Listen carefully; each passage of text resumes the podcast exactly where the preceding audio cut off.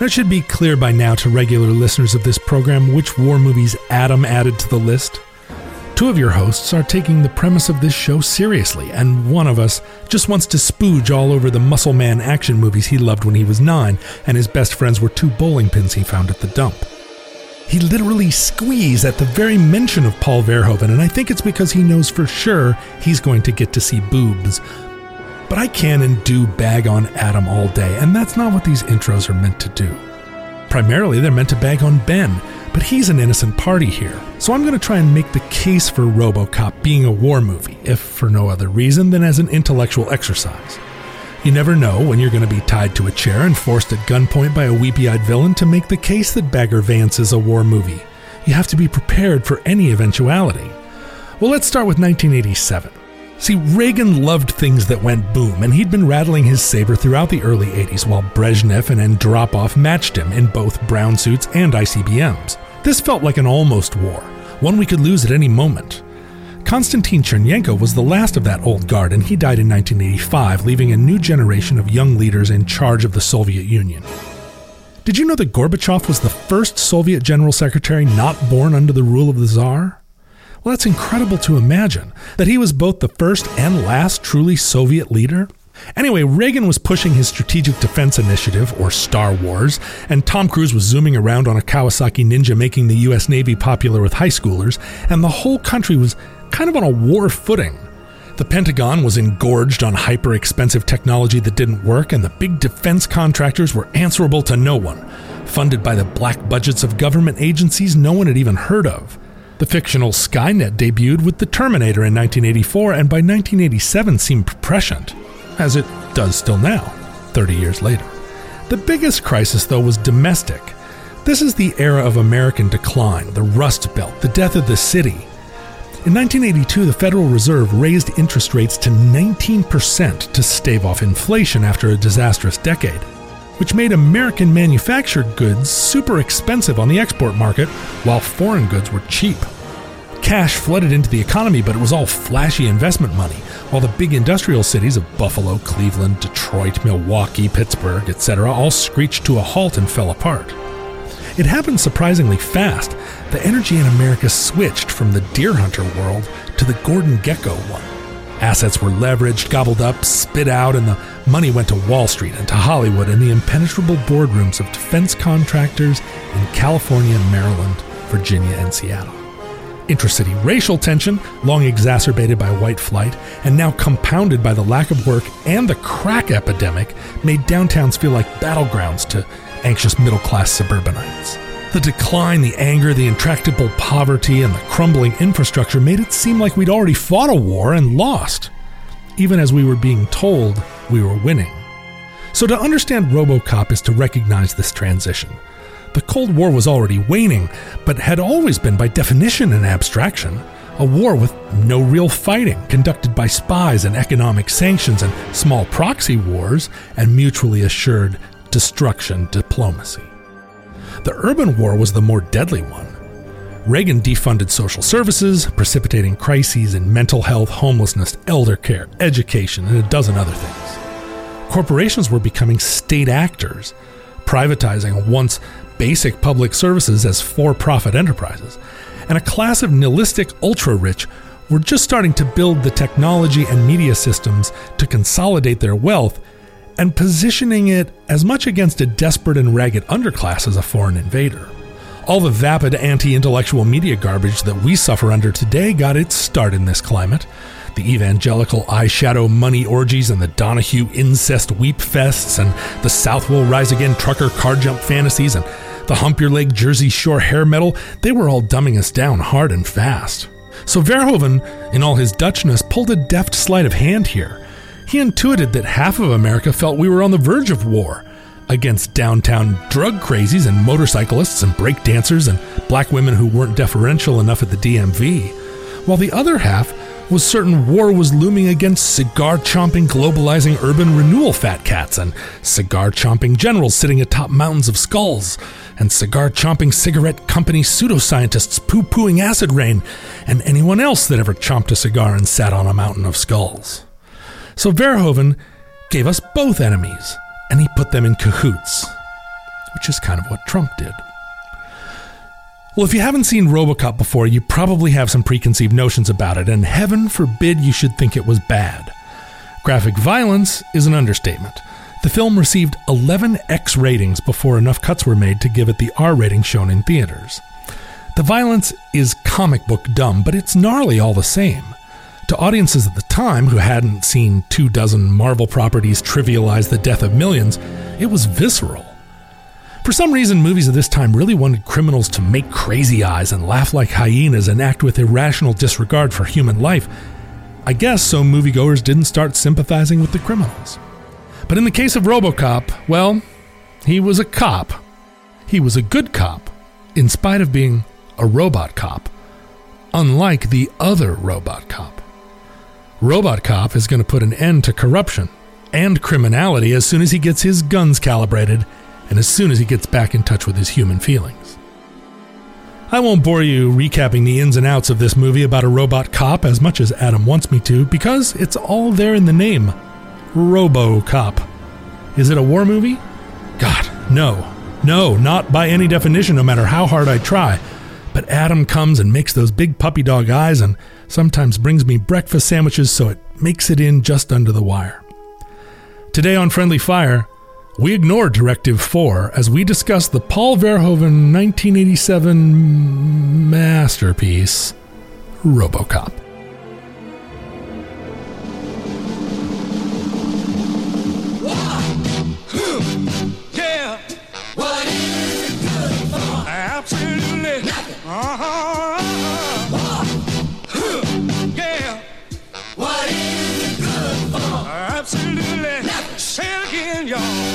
Welcome to Friendly Fire, the war movie podcast that's here to serve the public trust, protect the innocent, and uphold the law, but also a secret fourth thing.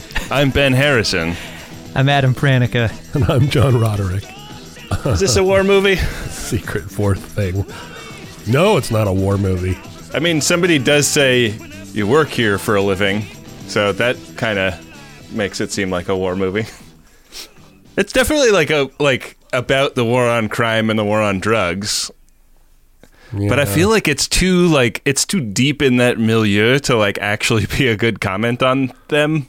But that's the thing. It's about things that already aren't war movies either. like it's now it's Well- like three kisses away from a war movie. It's like a you know a craven defense contracting company that is trying to militarize the police, and that's a big issue. Mm-hmm. Yeah, like it feels a lot like Aliens in that way. Yeah, It like uh, OCP is like the Weyland Yutani of this Detroit universe, and I think there are there's like eerily prescient things going on here in the early '80s that are telegraphing some some contemporary problems, maybe. a lot of things happened in the '80s that telegraphed contemporary problems. Yeah, turns out. Uh, would you rather work for OCP or Weyland Yutani if you had a choice? if you work for OCP, your your job safety is largely based on whether or not people are building their robots correctly. Yeah, you do not want to attend the wrong board meeting at OCP. No, you would think that that would be like the safest place in the world, but it is not.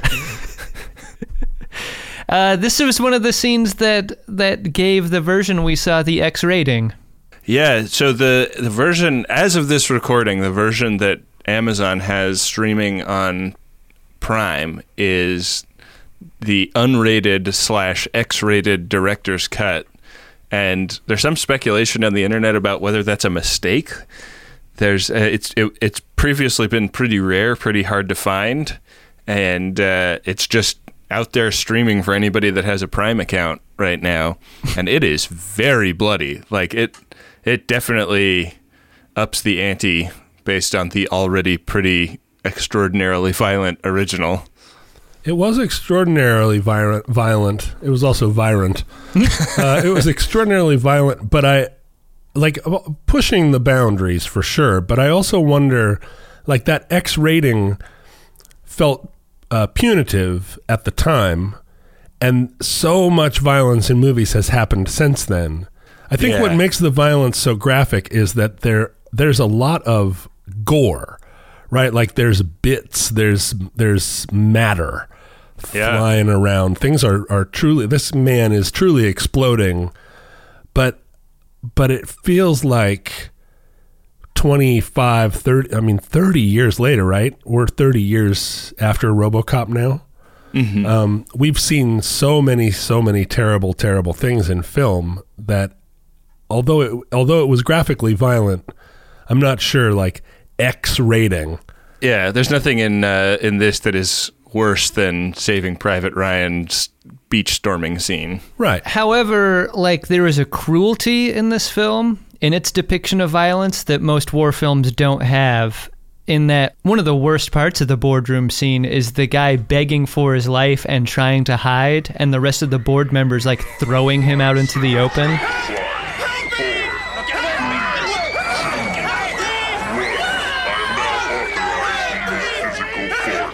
The same thing happens when Murphy is ostensibly killed. Like there is there's laughter from the people who are shooting him and I think there's something about that cruelty that I mean, I don't know what it takes to get a a violence X rating, but Right. I've got to believe that the the capacity for cruelty is is a part of that, right? Hmm. Yeah. yeah that's a good observation But it really sets the tone, right? I mean, this is Paul Verhoeven's first American film. Like, wow. Talk about throwing a, a bloody gauntlet to the ground. Like, he is here. Well, the word tone is, I think, the number one thing I'm still trying to grapple with. I mean, I saw this movie in the theaters and was uh, thrilled by it then. I mean, this movie came out when I was 18. Just for context, were you born yet, Ben? This is 1987. 87. Yeah. So I was a uh, a bouncing four year old boy. That's wonderful. So I took a break from babysitting Ben. And I went to the movie. and um, No wonder I have so much shit to work through with my, my therapist every week. I have suppressed memories.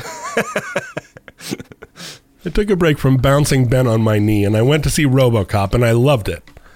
Um, and largely because the tone was so crazy. It was among the most violent and cruel movies you could possibly see, and also cartoonish, and like the humor was so black. It it was prescient, like you say, Adam, with the with the television commercials, the kind of cruelty that was throughout the whole culture depicted in the in the film, where it's just like, oh, you know, come and get your new Sport Heart. You know, it all just seemed like, wow, this is the future. Even uh, it may be impossible for you guys to imagine this, but at the time, the Ford Taurus was a brand new and super exciting looking futuristic car. And it had only just arrived on the scene. So we hadn't really seen very many Ford Tauruses. This was like a very early, they used some really early Ford Tauruses. And so it looked like the future like wow, like we're almost it was it was our immediate future. And now, you know, they use the Ford Taurus as cop cars for what? A like for a long time, a decade and a half, and now it just looks it just looks like a used car lot. Right. At the time, it was that car. These are the cars that you see in movies getting like destroyed by other cars because they're mm-hmm. so cheaply had. Yeah, right. And and most of the time when you would go to see a science fiction movie and they tried to make cars look like the future, they just took some Pintos and they, you know, they zip tied some plastic fenders on them and it was like future car. Yeah. But this these looked like real cars. They were real cars. But the problem was that now watching it, I just can't I can't place that tone. My whole experience of the movie was just was was tonal in a way. It feels like we're watching a lot of films now that deal with moral relativism. And this is another one, right? Like, ostensibly, the goal, like, the character's goals in this film is the eradication of crime. Noble goal making right there. But, but the depiction of the people in this boardroom whose job it is to to come up with technologies that that help make that possible as well as the depictions of these criminals are are terrifying they are different sides of the same coin and it's the real cops that are only that are the only good guys in the film Right, normal cops, beat Yeah. cops. human cops Yeah. Yeah, the criminals are without without mercy, and the corporate boardroom guys are without mercy. Does the old man have mercy? Like, mm-hmm. do you think that you feel like at the end he was good the whole time and he is just a man being manipulated by the people sitting around him at the table? Well, I mean, he's a he's like a man that became a billionaire as a defense contractor. Yeah. So he's the Republican, like country club guy. Yeah, he's he's nice, Dick Cheney. Yeah, I, I mean, so yeah, he's he's nice compared to the coke-driven, ambitious younger executives, one of whom is thirty and one of whom is fifty. But I mean, you wouldn't if you made a movie about him. He's not Tony Stark, or maybe he, you know, he's maybe he is Tony Stark, Yeah, I mean, old Tony Stark. Tony Stark would be more than a little disappointed in the demonstration of Ed 209. Yeah, I'm sure he'd have some really uh, terrific quip about it. he would. He'd quip the shit out of that. the like moral side of this movie is really interesting to me because it's this is like peak peak drug war 80s you know like the the bad guys are bad not just because they do murders and rob banks but because they sell drugs. And like it seems like almost like what you would kind of hope for a legalized drug situation to look like. Like they have a very clean factory that seems to have like good quality control you know stuff in place. Like A wine sipping floor manager. yeah, like like that is depicted as just as bad as anything else they do and they also like they're not specialized at all like the guy that runs the massive cocaine distribution operation is also uh, personally doing hits you know leaving grenades in people's houses and like the the cruelty in that scene where they gun down murphy is depicted as being part and parcel of the kind of criminality that they're engaged in, you know? Like I I think that in the 80s it was really easy to see drug dealer as evil and that be like a totally uncomplicated idea, or at least it seems that way watching this film. Well, you know, let's see. I mean, in the 80s, this is right in the middle of Miami Vice land. And cocaine is recognized as an as a uh, as a bad drug and a big part of that is because it inspires so much violence. But it's also these are the go-go 80s. Cocaine is the is the moral retribution for living a life of pure excitement. I mean, there was a kind of this was also the Reagan years, right? And so the the just say no mentality was sure do cocaine, have sex, go dancing, but it will catch you in the end, and you're gonna you're gonna pay the price. You're gonna go to hell. You're gonna go to cocaine hell, and you're gonna die in a in a hail of bullets. Yeah, you're going to be in a weird smelting factory dying in a hail of bullets. right or dying uh, covered with toxic waste because because karma is going to get you right Because doing cocaine is morally wrong. Well yeah uh, not that cocaine is morally wrong but that it's a symptom of of moral decay right like the cocaine doesn't make you do it it's the fact that you lose or somehow within the cocaine it's like uh, cocaine is a symbol of power and money in the 80s Yeah. so it's power and money that corrupt a person. Cocaine is just what makes them dead eyed in the end. I mean, think of the end of Scarface. It isn't the cocaine that has made him a madman.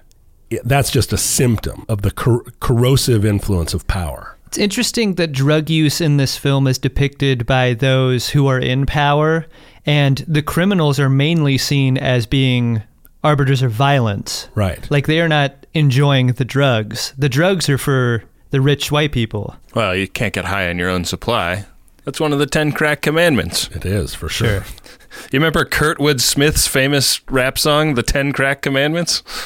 You know, speaking of Kurtwood Smith, uh, the reason he wears the glasses is because Verhoeven thought he looked so much like Heinrich Himmler when he did. Whoa. You know, big head, little glasses, Heinrich Himmler. He's a strange villain. Yeah, Because he wouldn't look out of place in that boardroom. right. Right. Kurtwood actually went out for the role of the old man, and he was recast. Again, tonally strange. He he communicates a kind of like he's the smart, cruel guy, but he's so much crueler than he is smart. Yeah. You know, he doesn't he does not appear to have a big plan. He spends the whole movie just wallowing in senseless violence. Seem I mean, he's a good like negotiator, but he's he's got that kind of violent negotiating. Up until the moment where Dick Jones is like, I know you want out of this game, but check it out. Uh, New Delta City is going to be here shortly, and, and you'll have exclusive drug dealing rights there. Does that keep you in the game? Right. Up, and it takes an hour to get to that point, as far as figuring out like Boddicker's true motivations. Well, and that's a proxy for the the idea that was was coming online in 1987 too, which is, oh, the U.S. government is is behind the drug game. We're selling drugs to buy arms to support fascist revolutions in Central America, like all that uh, Iran Contra business. It was the first real mainstream understanding that what had been happening in the inner city was not just passive on the part of the powers that be, but like the drug war or the drug epidemic was not just being tolerated, but there were bigger tentacles. Yeah. Why do you think it's important that this film is set in Detroit in 1987? This is a city and a time that I'm unfamiliar with outside of reputation. Detroit was the the poster city for industrial decline and urban decay, both things, right? Detroit was one of the cities that burned uh, throughout the 70s. You know, they did the they did terrible things in Detroit in in terms of attempts at urban renewal in the 60s. And part of that was they slammed a freeway right through the heart of one of the most vibrant African American communities in the United States. Just slammed a freeway right through the heart of it. And it had been it had been a cultural epicenter. And so the you know the white bosses of Detroit absolutely lost any sympathy with the African American community, and it began. So then the the the death of Martin Luther King, the death of Malcolm X, the you know the and this is all along with the decline of the American auto industry and the steel industry. It created a cauldron there where there wasn't another city that suffered as much as Detroit. But it's a weird, weird film in that there very few African Americans in the movie. There's the sergeant in the police department, and there's the one bad guy that has the like Joker laugh. And there's the uh, there's the one lowly board member in the in the company. Johnson. Oh yeah, the kind of suck up board member. But Detroit is a is a like especially inner city Detroit is a largely African American community. Yeah. And so it was it had to be a real choice and it felt like a very 80s choice, like a very 21 Jump Street choice in that we were trying to depict and when I say we, I mean we in the 80s who were making films. You and Paul Verhoeven. we were trying to depict gang violence, but there was a lot of fear around depicting gang violence as a race, um, or like drug violence as also a, a racial uh, a race war. Yeah, it's why every like home alarm commercial has a blonde guy with two days of stubble sneaking around in the bushes outside your house. Exactly, like here comes bad guy, but we're not racist. Here comes Greg. It's, I I mean, yeah, like when the second you go down into the streets with RoboCop and he's going around fighting crime, like you know, right, right as the as the tip of the spear, you know, it's convenience store with a doddering old white couple running it. It's like like and and all of that stuff rings false. Like That's just like here's Chad, the liquor Yeah. store holdup guy. we have we have lived experience that tells us that there's not that many shitty urban convenience stores that are run by people that look like that which is not like a qualitative assessment of that it's just like kind of the truth of it My feeling is that Verhoeven, arriving in the United States with a kind of Dutch sensibility, wanted not to. Like, this was the high minded approach, right? To portray. Um, to portray inner city Detroit and drug violence as a thing that was just happening between whites right and and I think in 1987 that was seen maybe as an enlightened way of depicting it, um, which which you wouldn't do later because because you know starting with Boys in the Hood, it became clear that there were other filmmakers that were ready to look at the drug conflict as one that also had a large racial component. And Verhoeven's like, "Hey, I'm from the Netherlands. I'm an enlightened guy." But now you watch it and you're just like, "What a weird cartoon this is."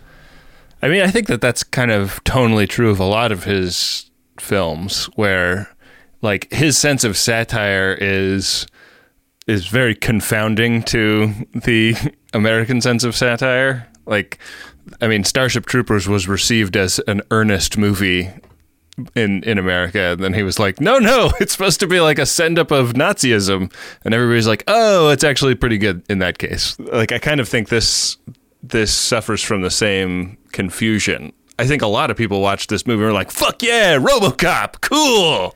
as soon as a cut of this film was done, they were like, well, we need to screen it for police officers in the event that there is some sort of mobilization against the film.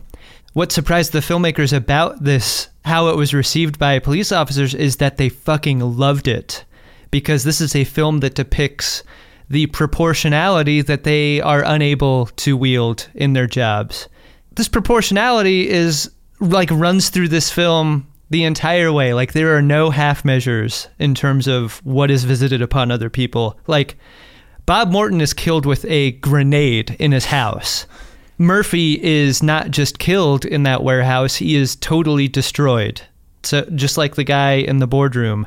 I would have expected like a Dutch stoicism mentality to how how these conflicts are depicted, but like Verhoeven here and Verhoeven throughout his entire career is not about that. but but at the same time, and it's very it's curious. RoboCop himself never engages in vengeance, right? Because of his directives, and that's I bet what appealed to cops so much is that RoboCop does he is trying to arrest people, trying to stop crime, and and and be a good cop. There's a lot of vengeance in this movie. All the people that we want to see receive vengeance do in spades. Yeah. And so it's it's very gratifying to us where you're like these people are bad. They should suffer some karmic retribution and they do, but it's never at the hands of RoboCop himself. These criminals also do not play the criminal justice game of like when they're caught, they give up. Like these these criminals die because they don't. There's never an opportunity to put cuffs on them and stick them in the back of a cruiser. No one goes out that way. Again because of this I think this 19 or this mid 80s feeling that crime and criminals um, had had lost their moral compass. That that society had lost its moral compass. I mean, when we we're living now in a world of make America great again, but we're not the first. This is not the first era to have those sympathies running through the middle class. In the 1980s, there was already a feeling that the 50s were a halcyon time when people obeyed the law, and by the 80s, we had this um, we had this urban decay. Now, now, I think "Make America Great Again." Their idea of what's wrong with America is that the suburbs have lost their way, right? That that half of the white population of America is has gone crazy. Um, in 1987, it was much more the inner cities have lost the plot, and we need to return to that era of law and order. And maybe the way to do that is with robot killing machines. Interesting that the only depictions of suburbia in this film are the empty house that Right. Murphy returns to after his wife and kid already left. One of the spookiest scenes in the film Yeah, with that robot real estate agent. yeah. Why not make me an offer? I'm I mean, I'm looking at houses right now, and they still have real life real estate agents in our contemporary time. Ugh, gross. I know. Future listeners of Friendly Fire, decades from now, may be like, wow, that's so weird. Are you just there for the cookies? Yeah, I just, I no, I just go through because I'm lonely. I like talking to real estate agents. I'm not really looking for a house. And they have to talk to you I live in too. my car. I'm like, yeah, there's the third bedroom's kind of small. Will you talk to me? Yeah. I really loved the character of Miguel Ferrer.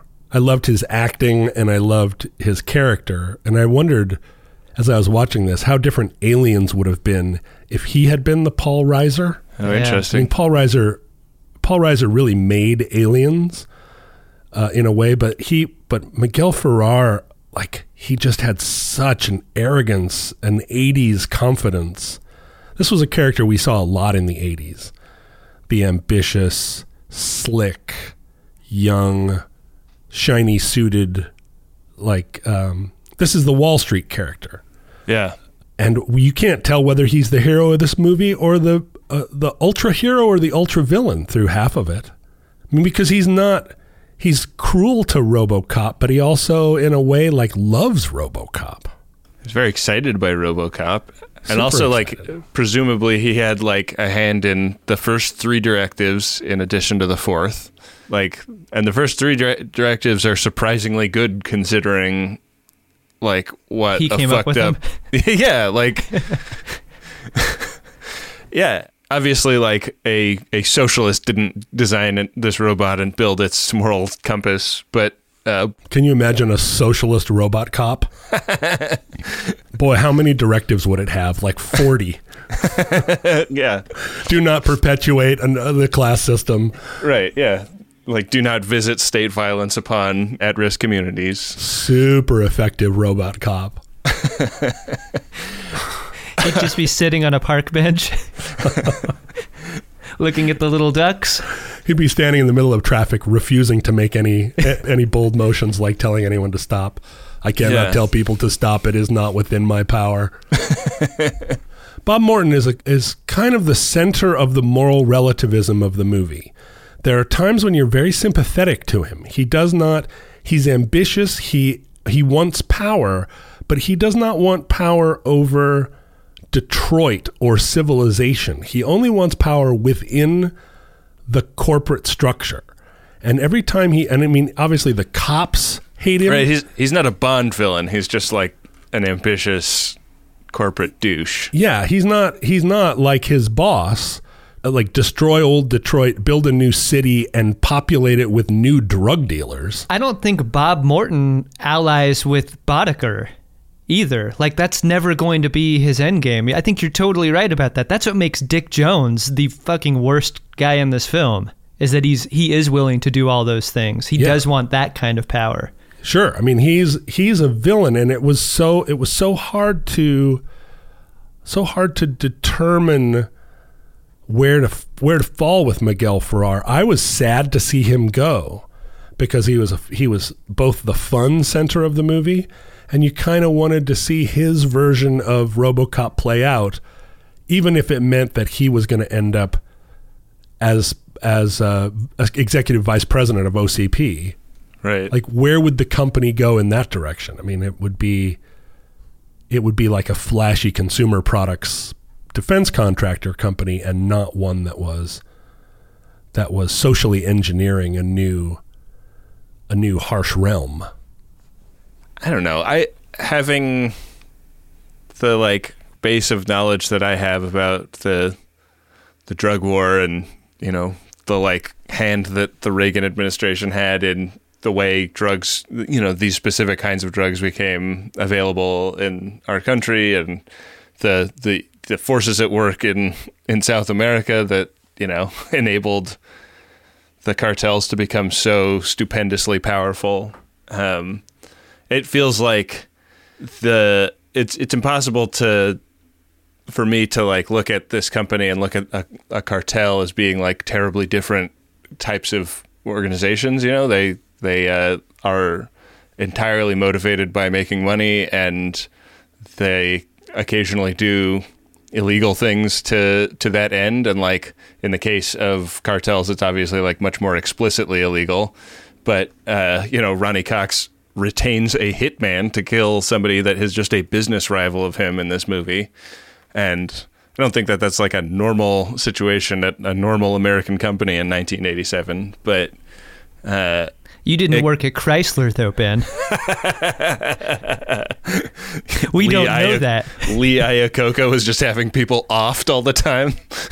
That's another thing I love about this movie are all the subtle, like the subtlety of Lee Iacocca Elementary, for example. yeah. Like they Really really, create a this corporatized world.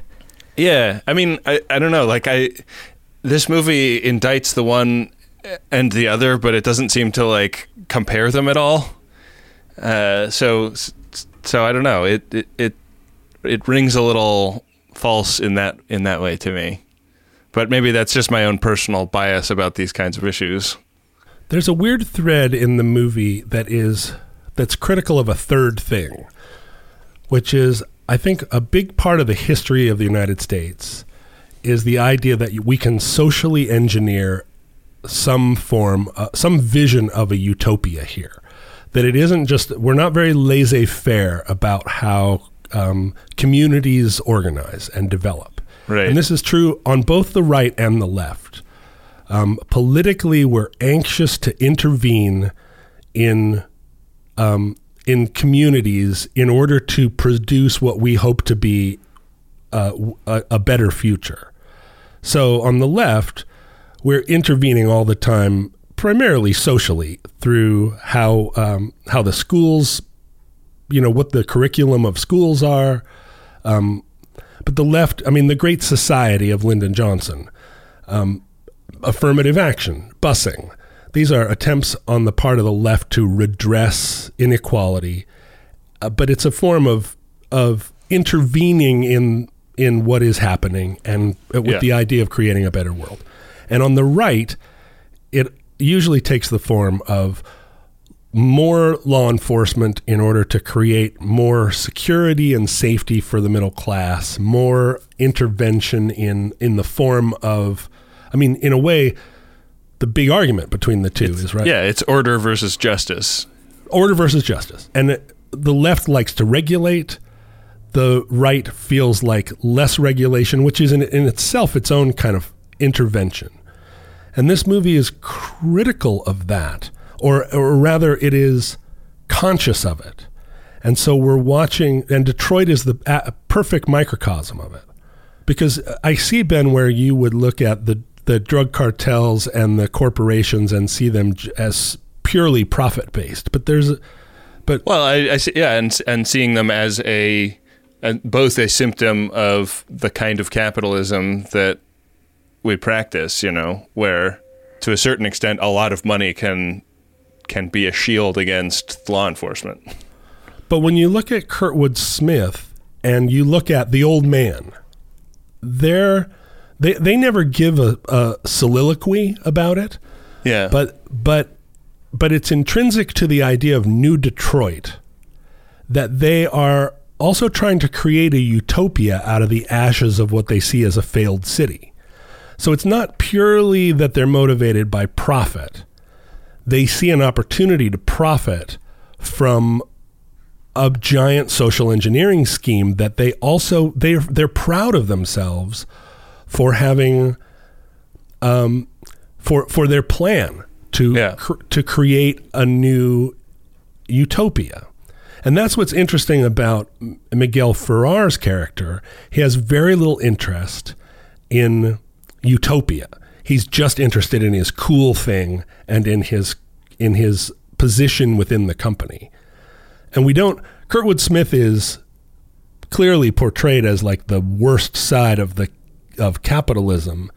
But but, but it's only because we never hear his we never hear his speech about how he envisions the future. I think it's implied, and I definitely feel like Verhoeven is making a comment on it. The idea at the time that, like, the greed is good mentality, that what happens when you deregulate and you let investment banking and you let developers take the reins, they're not immoral. They have a morality.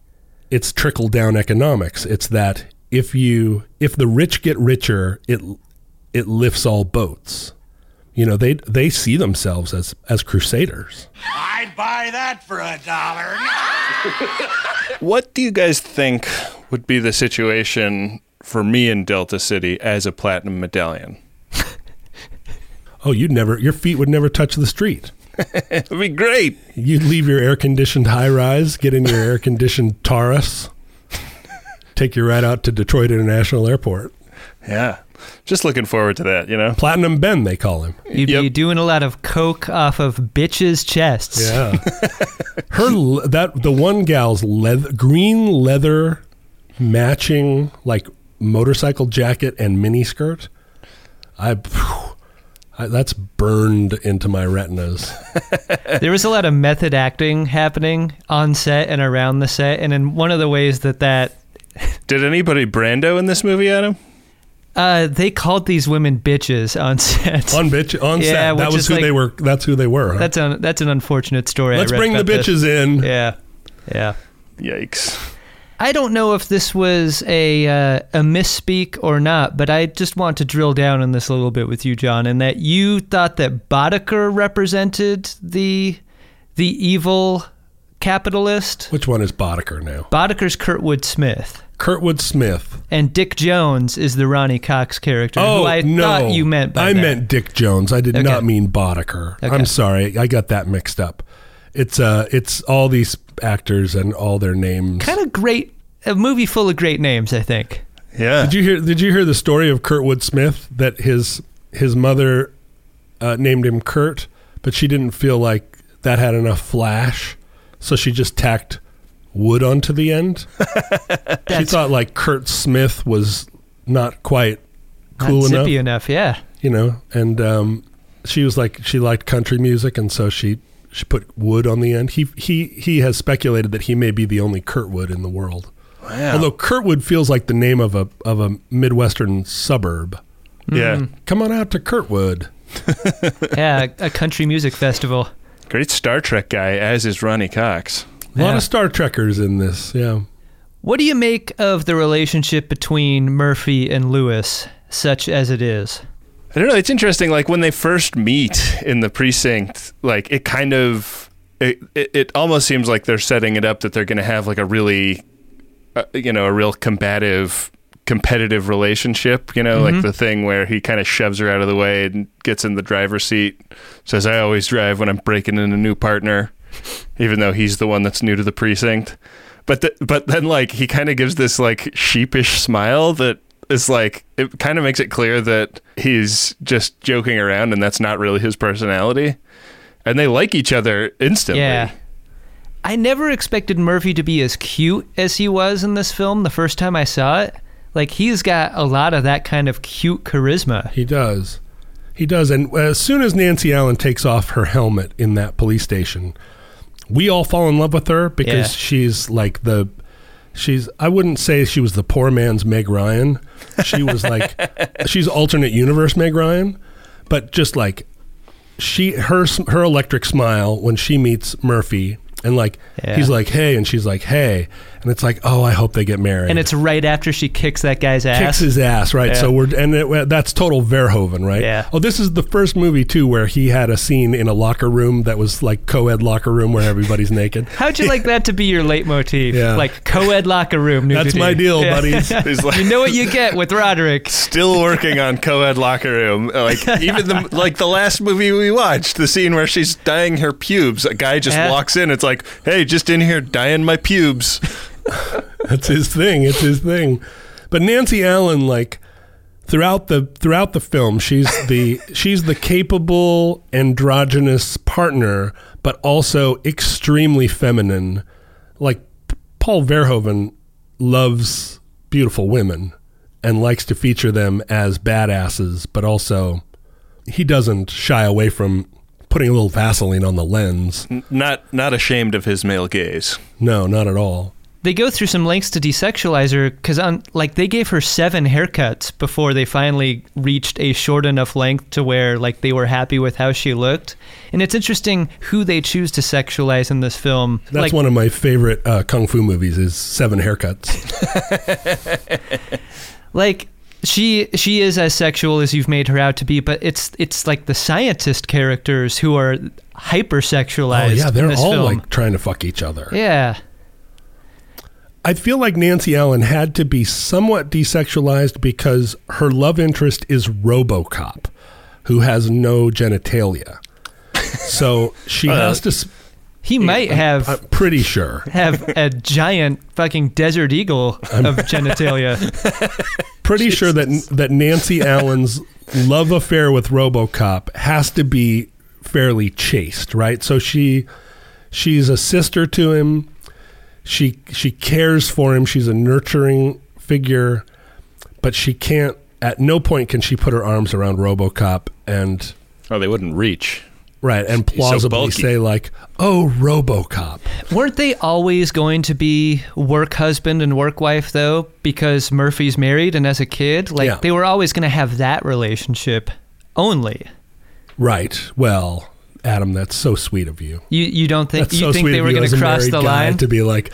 I mean, they're married. They would never have any sexual tension. I'm familiar with the idea of having a work wife Yeah. or a or a work husband. Yeah, in your case, it's Ben. I have a lot of needs. I know John. you do. I know you do. I can fulfill the need of Adam to do bits. That's why when you take Greatest Gen on tour, you guys have a curtain over the front of your table. We always stay in the uh, stay in the one room with the king size bed.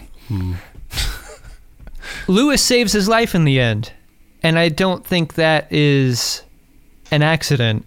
Like you would expect that Boddicker's comeuppance would be utterly and solely RoboCop's doing. Right. But he cannot. That's not a survivable situation without Lewis. She does a ton of work to make that death possible. She arguably has the biggest kaboom in that scene by uh, by blowing up Ray Wise's character in the turret. But we never, we don't see her at the end, right? We see RoboCop at the end. Right. She took seven bullets or something, and and is laying in a mud puddle. She Those makes are the gonna get shot. infected. They're going to get infected, right? And we don't see her at the end. We don't know if she survived. I mean, there there's a moment where it's suggested when when RoboCop says they can fix you up. Th- Yeah. It's wi- th- it's suggested that we might see Nancy Allen RoboCop. at That the sounds end. like punishment when it comes from his mouth, right? yeah, right. Um, I know, yeah. The risk of somebody else being made into RoboCop seems pregnant in this movie, and it is never addressed. Right. Right. Maybe that's uh, what they do in RoboCop too. I don't think I've ever seen it. I never saw it either. And Nancy Allen is in RoboCop too, so I guess she does survive. Wow. I think Dan O'Herlihy is also in RoboCop too. The old man makes a comeback. Oh man. Yeah. The old man lives in the end because he's able to. Uh, Oh right. do you think he accidentally knows or totally knows that the only way to extricate Boddicker from Directive 4 is by firing him?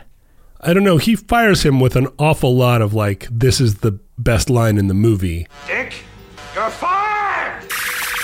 I wanted RoboCop to then have to go down and like make sure the paperwork was finalized in the Right. human resources department before coming back up and wasting him. Boy, uh, I mean, this is one of those scenes, one of many, where for as great as the Robocop suit is, there are a lot of effects in the film that don't really last the test of time. And it's curious to me that for a film that came out uh, right around the time of Aliens, I feel like the Aliens effects do in a way that this film does not.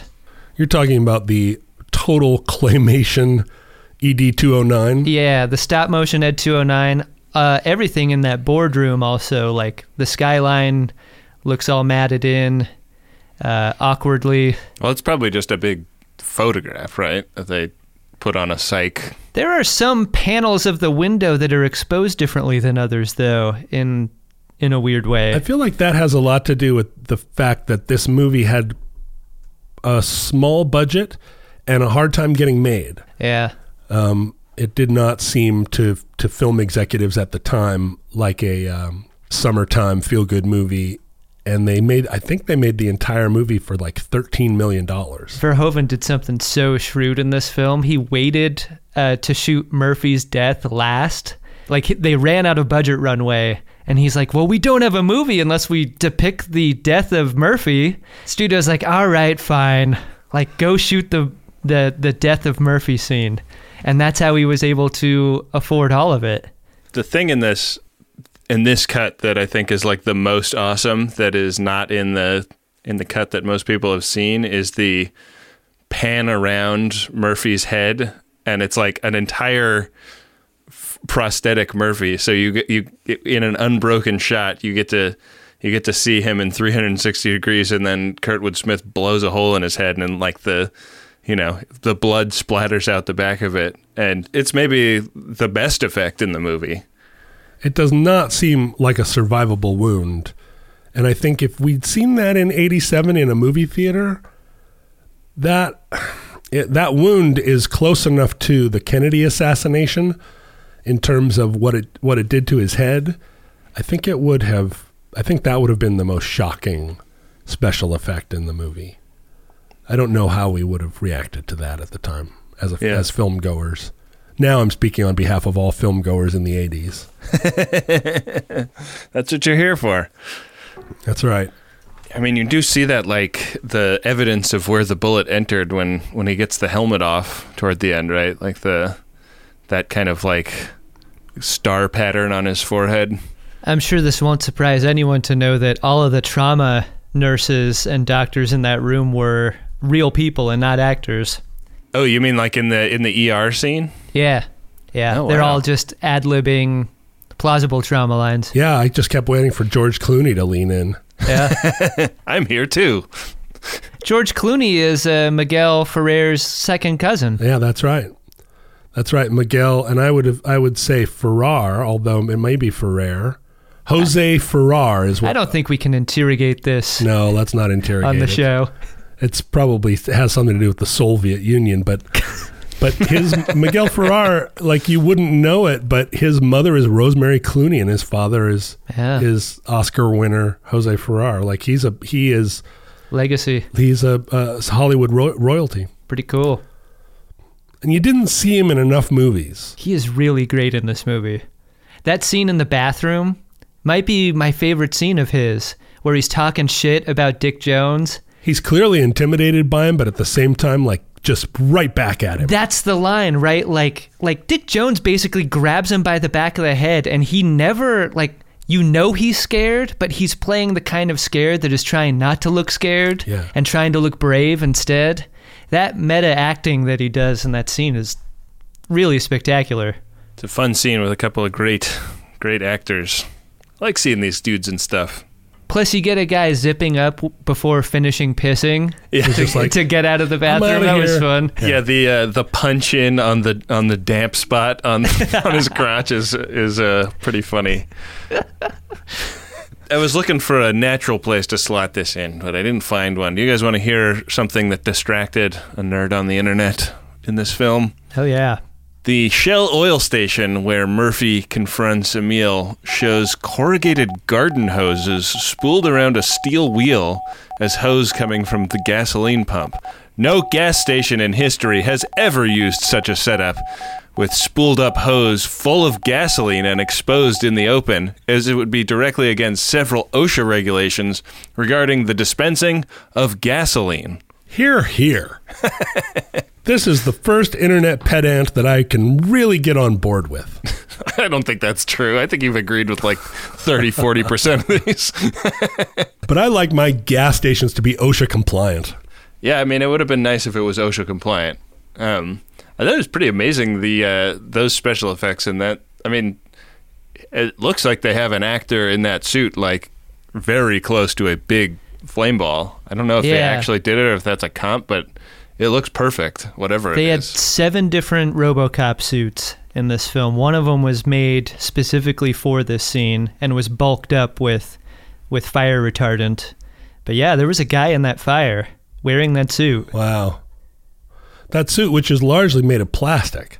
Yeah. Pretty crazy. Apparently, they thought of Schwarzenegger for the RoboCop role originally, but he was too big, and they thought that the suit would look really stupid if they made it big enough for Schwarzenegger. Good decision. I think it would have. Yeah. Peter Weller, at this point, was kind of most famous for appearing in the adventures of Buckaroo Banzai across the eighth dimension, which which was kind of a cult film of the mid 80s. Yeah. And And a bad film. I was, there were a lot of people that were on Team Buckaroo Banzai. I was very against Buckaroo Banzai. I was not Team Buckaroo Banzai. I was Team Hate Buckaroo Banzai. So when I first saw this, when when he first arrives on screen in the movie, I went bleh, and I didn't like his face throughout the film. Um, but You know what when you did, Peter Weller. you know what you did. You made Buckaroo Banzai. It's unforgivable. but when he appeared on the film this time, I had the same reaction that Adam did. Like, oh, he's a beautiful boy. Like, look at him. He's uh, he's slight and he's pretty and he's sly. He does a lot of good act, like face acting. And then he, he immediately goes into the suit and he spends the I, I, the rest of the time. I think it was he was um, he was doing so much characterization with his with the choreography of that character, the way that he would turn his head. Yeah, the way he kind of pops and locks. Yeah.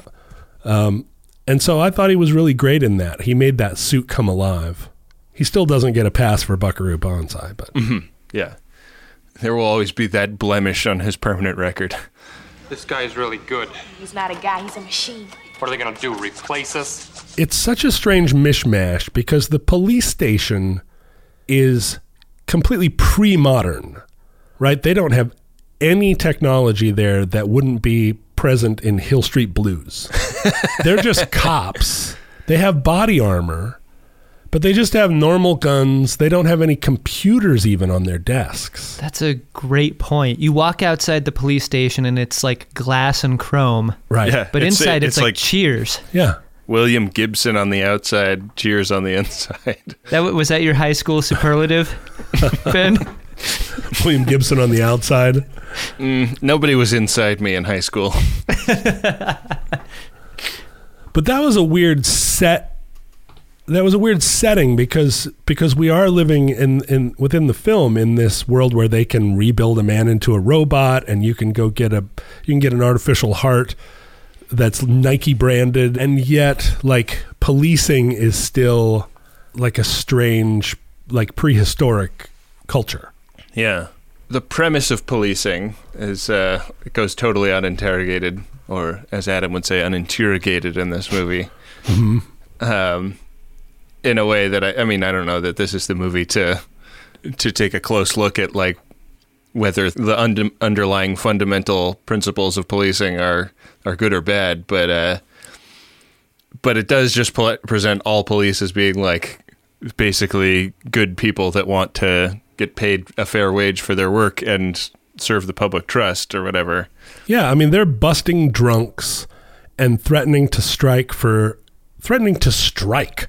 I Yeah. mean, you know, what a what an 80s or what a 70s theme that runs through the police culture. Yeah. And and it would have been very easy or maybe just like a European theme. Maybe A European maybe, theme, Maybe right. Verhoeven was like, "Why aren't they uh, talking about striking all the time?" Yeah, why aren't they bringing their tractors in the middle of Paris? uh, but but super weird because it would have been so easy for him to also have technologicallyized, like it could have been so easy to futurize the police department also, Yeah. and give them heads up displays and put all that future technology. And maybe he didn't because he wanted RoboCop to stand in contrast Yeah. but but but an interesting and and and clearly like intentional choice. That sergeant character is so interesting to me for having to straddle that argument. Like, he, on the one hand, is leading a group of officers who are struggling and dying all the time, every day. He's hearing them talk about strike, and yet he's the guy who has to say, We're police officers and we don't do that. Right. Well, and it's the it's the beginning of a of a paranoia that we have that we actually really saw take place during the Iraq War, which was the corporatization of the police and the military. And that would have been that that was super revolutionary at the time that the police sergeant was taking orders from a boardroom guy. Yeah. And the boardroom guy never even for a second hesitated to to act like the cop worked for him. But I mean, like that's like the corporate prison and the and the corporate security force are now like totally standard parts of our reality, and that's something that OCP uh, prides itself on being great at. Right. The the Blackwater element where it's like, oh well, half of the way we're going to fight this Iraq war is through these private companies that are just putting like it's just like the war in Rhodesia. You know, it's that they're Yeah. just putting armies on the ground. if you had to make this decision and the decision was you get RoboCop as he is in this film in the beginning, like not as a human, but I mean like the realized RoboCop out on the streets doing patrols. And a predictable outcome of that is like the end of crime in a couple of weeks. Like do you do you stick him in a Ford Taurus and let him loose on your city? No, because it's not. I mean, that's not what how crime works. You know. Like- I know that's not how crime works. I'm trying to ask a fantasy question here. Like, say he's real. Sorry, I'm. Uh, I grew up in Oakland. I just can't get behind this. I mean the the the the principle of good policing is that police officers be empowered to make on the spot decisions that that take into account the truth of the moment. And you can't have policing or courts guide that have um, like strict guidelines, right? This is like sentencing minimums. That a lot of these are Reagan era ideas. This is three strikes you're out. An attempt to remove the human element. And so what you get is police officers it, when you use these these um, principles, right? You get police officers that walk into situations and they are by the book in every instance, but they escalate problems. They create more trouble as a result of walking into situations without bringing context. And and then when you have a prison system that's entirely punitive and does not give any credence to the idea of uh, you know reforming or providing opportunities for people that would uh, enable them to not be uh, at the business end of the law enforcement apparatus, you know, it just it it's a self-perpetuating problem. Like But the but the conservative argument against rehabilitation, against judges that make deter, you know that make personal determinations, against cops who have the who have the authority to or who are members of the community, Right. is that it produces a culture that is soft on crime. right. It's a it's a national problem Yeah. that police departments have an internal culture that sees the population not as themselves, but as a separate entity that they're that they are policing like they're herd dogs or something. It's, um, I mean, it's unfortunate that a consequence of powerful jobs is that people who seek power are the, those that would most like to have them. Although that power is, you know, the the power that's afforded police officers is entirely intu- institutional power. They don't have any real personal decision making authority in a lot of these situations. They're again, they're just going by the book. I mean, obviously they have the power to pull their gun out and make a decision on the fly whether to shoot a guy 50 times. In those those police guns that all have 50 bullets in them. Did I say 50? I meant 15. Maybe they got the extended clip. Who knows? The Desert Eagle extended clip. That scene on the shooting range was fun, right? When everyone uh, realizes that one of the cops at the range has that kind of firepower. Yeah. That was a dressed up uh, automatic pistol that they used. Like they, they bolted on a bunch of parts to it to make it huge. Originally, Robocop's gun was going to be the Desert Eagle that you see earlier on in the boardroom, and they thought it looked too small in Too Robocop's puny. hand. The biggest of all the guns. Yeah. Too puny. Yeah. Pretty fun. There's a whole subculture of people that fetishize movie guns. Yeah. The the Blade Runner gun being the like ultimate oh, ultimate Oh, yeah. movie gun. I heard among- some guy talking about the uh, the Han Solo blaster and how it, like all of the parts on it are from like some really specific camera that you can buy. Like you can find this camera on eBay and then like modify whatever the basic gun was to to make it look exactly like Han Solo's blaster. I mean that's a whole that's a whole world. Adam Savage has built probably 15 versions of the um, of the Blade Runner blaster, each one uh, an evolution of it. Wow. Because I think for a long time there were all you all you had was what was on the screen. There were no extant blasters available. And uh, and then I think one one appeared and then another appeared and but yeah, it's a whole culture. Although I don't know anybody that's got the RoboCop super gun. The anti-tank weapon that Boddicker is able to produce for his gang later on. Pretty crazy. That is one of the moments of like of artillery ecstasy in war films. The idea that you've got that kind of cannon that can just blow up an entire porn theater. Like like they are having so much fun in that street. when they blew up that porn theater, I was like, "There's fucking 50 guys in there." Yeah. That's not cool. I mean, you walk around, you're blowing up like abandoned cars. That's fine. Yeah. But that porn theater had its lights on. That was not an abandoned porn theater. Boddicker was not going to let someone else have his car. And this kind of car vanity is kind of a thing that I understand. Like you, you, you want the six thousand SUX? Boddicker thinks that he's he's the only guy who's got the six thousand SUX, and then guy in the beret rolls up and he's like, "Hey, this is great, right? We're car buds." No, they are not. No. Yeah. Should we uh, should we rate this fucker? yeah, this is the best part of the show, right? The part where I devise a customized rating system based on the film we just seen. It's the best part for you. I'm not sure it's the best part of the show. It's the only thing I get to do. It's it's the way I'm dependent on, like a like a Reebok brand heart. I'm the mechanical soul of this thing we're doing. That's right. You're one of those pump up tennis shoes. In the movie RoboCop, there is a device that crosses in between worlds, right? It's a device that both accesses a computer but anthropomorphizes a middle finger when necessary to either flick a guy off or stab a Boddicker in the neck. Like it's both it's both weapon and utility Yeah. and and emotion. And so RoboCop's metal middle finger and the number of them between 1 and 5 is going to be the rating system for RoboCop.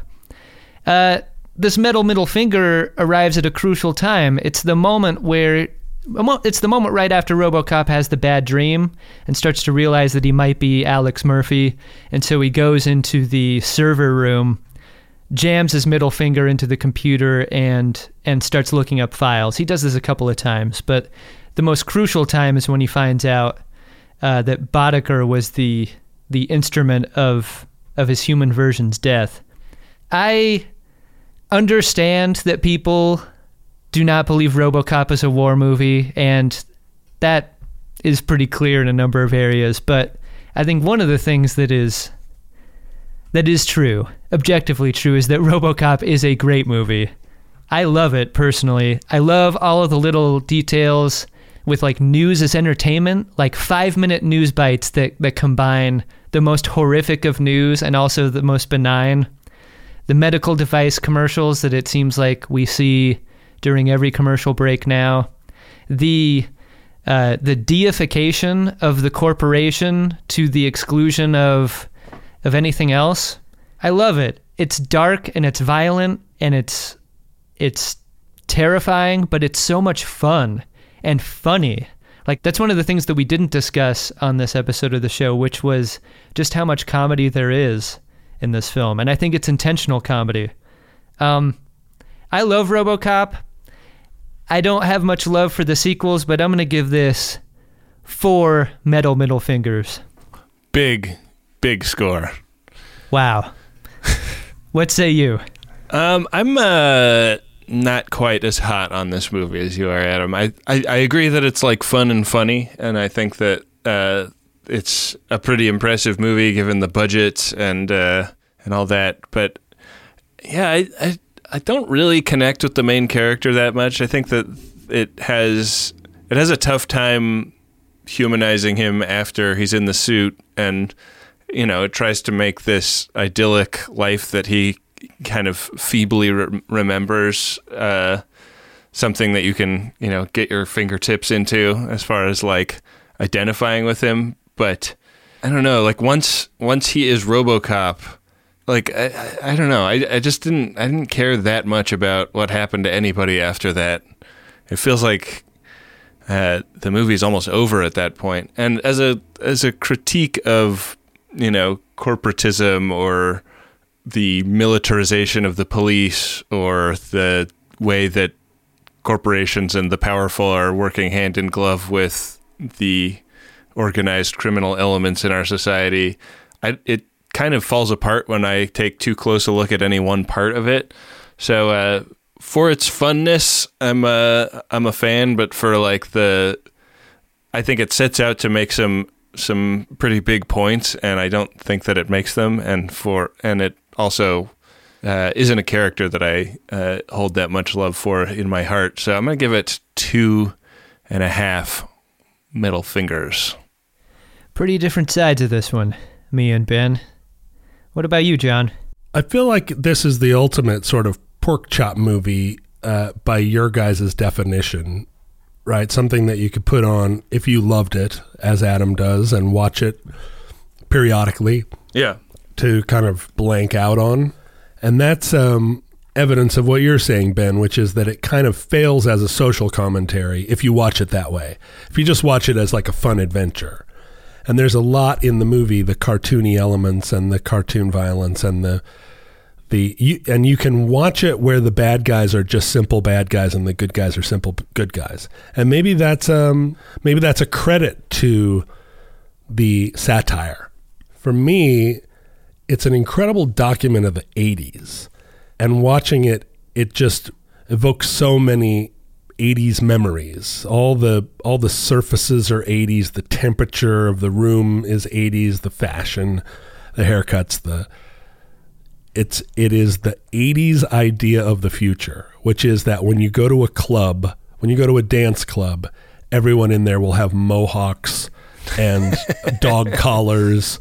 You know, it's this. Uh, it was the idea that was really true then, which was that punk rock was the style of punk was going to be what all future futures looked like. If you if, if you watch movies that try to depict the future, there's always two guys with a mohawk. Yeah. But as far as a movie goes, the tone is so hard to grab onto. It feels like, in a way, the satire is is condescending. But but honestly, at the time, that worked. Those TV commercials that are interspersed. Incidentally, the the female newscaster is Leeza Gibbons Yeah, from Entertainment Tonight. from Entertainment Tonight, right? I mean, it was so on the nose. So I end up right in the middle with three R2D2 style pointy metal middle fingers and one green leather mini skirt motorcycle jacket outfit covered in cocaine. Much like uh, the films can't be compared to each other, your rating for an individual film can't be compared to me or Ben's rating of that film. That's great. Good stuff. I'd love to be with intelligent women. Feels like a film with a lot of possible guys, but who's your guy, John? My guy is the lady scientist with the really big blue 80s glasses who is so excited by the technology, so into Robocop, kind of loves him, Yeah. right? She kisses him on New Year's Eve. She can't like and she's the prime exemplar of what you were saying which was like the scientists seem to be like having a crazy party in their on their side of the equation. Um, she's the one that notices RoboCop is having a dream. Every time she's on screen, I I just gravitated to her as an actor, and um, and her just sort of I don't know her '80s hair up, blue glasses scientist thing where she kind of looked like she was in a David Lee Roth video Yeah. and was going to get up on a school desk at some point and take down her hair and took take off her glasses. Really- and- oh, Wow, she's a sudden- beautiful under that. You- yeah, you didn't realize that she was beautiful, amazing. What a transformation! She took off her glasses. So, uh, and the the uh, the actress is Diane Robin, who it was kind of hard to find her name um, because she's not a- for as big of a character as I felt she was in the movie. She wasn't featured in the credits, I guess. Yeah. Um, She's got some Tawny Kitaen vibes. She really does. And I was I was I was especially enamored with Tawny Kitaen at this time in my life too. Oh yeah, Mid '80s. peak Kitaen. It was Pete Kitaen when she was. That's kind of hard to say. That's almost like spoiler alerts. This is this is right when when Tawny Kitaen was rolling around on the hood of a Jaguar, Yeah. and you were like, "Wait a minute, I had respect for you before. Why are you with the Whitesnake guys? This seems weird. that seems like a step beneath you, Tawny Kitaen." Um, my guy is uh, the other time in the movie where somebody gets caught saying something impolitic with somebody behind them. Uh, this is Officer Kaplan in the uh, co-educational dressing room for the cops saying, "We should strike. Fuck them," and the sergeant is standing right behind him. Uh, I just uh, I am always that guy in real life, so. Where you say, where you finally get up the nerve to say something bold, and then the boss is right behind you. Yeah, except for unlike what's his nose, I don't then back it up with uh, self assuredness when I get caught. You know, so uh, that, that was my guy. How about you, Adam? I think I'm going to make my guy Johnson the OCP exec who isn't totally good and not totally evil. He's always kind of there as a conversational foil with with people like uh, with Bob Morton. He he's also like he makes some real cartoonish choices with his facial expressions that I really like. Yeah. Like when like in that first boardroom scene, the camera just finds his face. Mm-hmm. He is almost like a Kenan Thompson level of like just find him reacting to things. And maybe like the the cherry on top of the entire film is after RoboCop wins and Dick Jones has been thrown out a window like like Johnson's cartoonish thumbs up to RoboCop as he leaves is so like it's such a spectacular catharsis at the end of this thing. You aren't really sure what you've seen. You aren't really sure whether to take it seriously or not. And that thumbs up doesn't really help. But like it it happens right before the smash to credits in such a way that like he survives a film that it seemed impossible that he would. As a begin- junior executive, right? as a as a junior executive, as a black character in an action film in the '80s, also like he makes it all the way. He outlives everyone. He might be the new VP of of OCP. Sure, he looked like the ultimate red shirt when he walked Yeah. into the when he walked into the elevator at the beginning of the movie. but he survives because he he makes some choices not to uh, outside of facial expression he doesn't stick out in Yeah. such a way that like makes him a target for ED 209 or makes him a target for for Boddicker later on but he's like a counselor too to Bob Morton in a in a very good way i sort of liked his i liked his use in this film and so Johnson's my guy for that reason Speaking of the smash to credits, that is such a weird cut. right It's like his like RoboCop turns and starts to walk away, but he's not even off screen before they just cut to like Helvetica text that says RoboCop in all caps. What the hell? It's one of the great like it's one of the great cut to title musical score action film 80s tropes. Like everything works together in that moment to like to deliver like those final chills when you get up out of the theater and leave. I love that moment. I think it's clunky and bad. All of the typeface. I mean, that the opening of this movie. It's so hard to take anything seriously. the seriously. zoom into camera. Yeah, with the with the weird like bolted together metal font. No. Isn't it crazy that this film spawned like a multi-million dollar toy product line? Uh, RoboCop as a de- as a deliverer of of like I don't know uh, objective justice. I think probably why this movie played so well with cops is that he just got to do everything right. He saved the innocent. He delivered justice unto the cold, unfeeling baddies. Yeah. I mean, it's just exactly what a kid would imagine a, a robotic cop could do. So I was a little kid at the time. Like I, I, I have very intense memories of seeing commercials for RoboCop toys and Aliens toys when I was Yeah. a kid, and just being like totally at sea in terms of like understanding what they were. Like they didn't seem to be from a cartoon that I had access to, and I, you know, obviously wasn't allowed to watch either of these movies when I was like five years old. Uh, I just I couldn't. I saw those commercials and was like, "What the fuck is it? Is this even?" You know.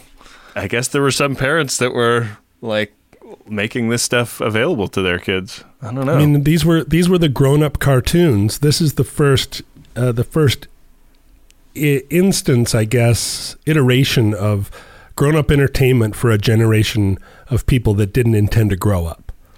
right. Right? I mean, these were I was I was uh, 18, 19 years old and desperately still wanted to be playing with GI Joes. And this, you know, because my god, adulthood seemed so uncool. And the the yuppies before me were the original sort of Spider-Man comic reading people that also never wanted to grow up. And so here came the toys, here came the tie-ins. And I, I bet you a lot of parents bought RoboCops for their kids who the, uh, where the kids didn't see the movie and it was mostly because the parents wanted to play with the RoboCop after the kids went to bed. Right. Man, never even thought of that. Yeah, taking out re- revenge on that guy that cut them off in traffic that day. RoboCop killing you. Pow, pow, pow. You're not a man of many impressions, John, but you do have that RoboCop ready to go. RoboCop. Robot cop. Well, uh, why don't we see what film we're watching next? Maybe it's another Paul Verhoeven film, but probably not. Won't that exceed our Verhoeven limits? Won't that exceed our Verhoeven limits? Let's just watch two hours of co-ed uh, locker room footage. Uh, yeah, Verhoeven supercut of just all the gratuitous breastises in his films, where he's trying to he's trying to indicate that in the future, uh, it won't be any kind of big deal Yeah. that uh, public a little bit of public nudity, but in our present, it's a really big deal because he really wants it in every movie. Yeah. How many films are on the list, Ben? Doesn't matter. We only have a hundred on the uh, on the die, right? That's right. So it's It's a hundred sided die. I have randomized the list, so it's going to be one of the first 100 on that list. Here we go. Oh wait, let me get some foley here.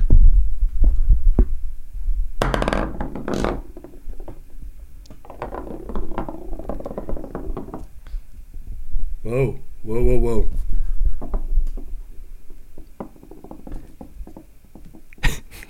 Great thing about the hundred sided die is it just rolls and rolls.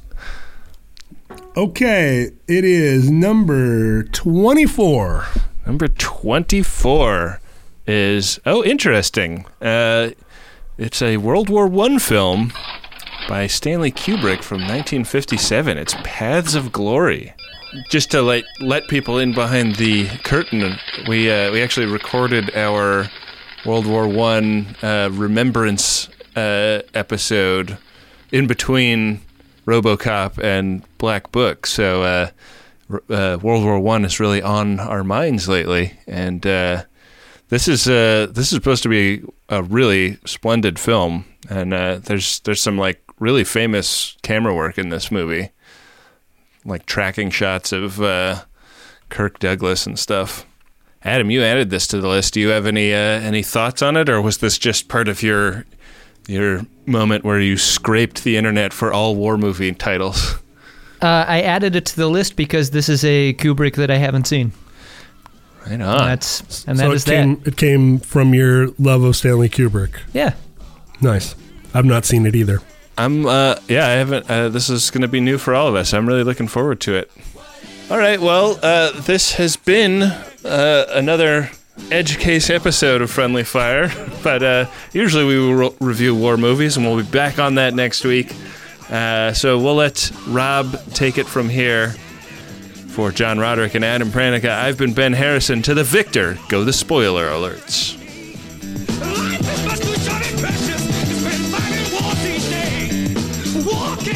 Friendly Fire is a Maximum Fun podcast hosted by Adam Pranica, Ben Harrison, and John Roderick. It's produced and edited by me, Rob Schulte, and our theme music is War by Edwin Starr, courtesy of Stone Agate Music. Our logo art, it's by Nick Ditmar. If you'd like to continue this conversation online, why don't you use the hashtag Friendly Fire?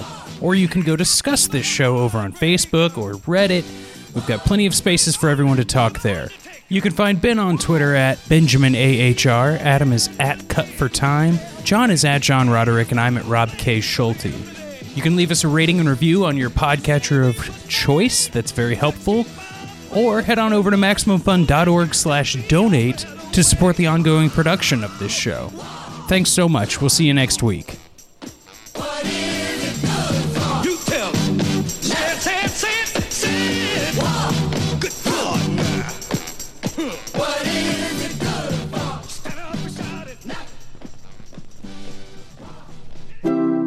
MaximumFun.org. Comedy and culture. Artist owned. Listener supported.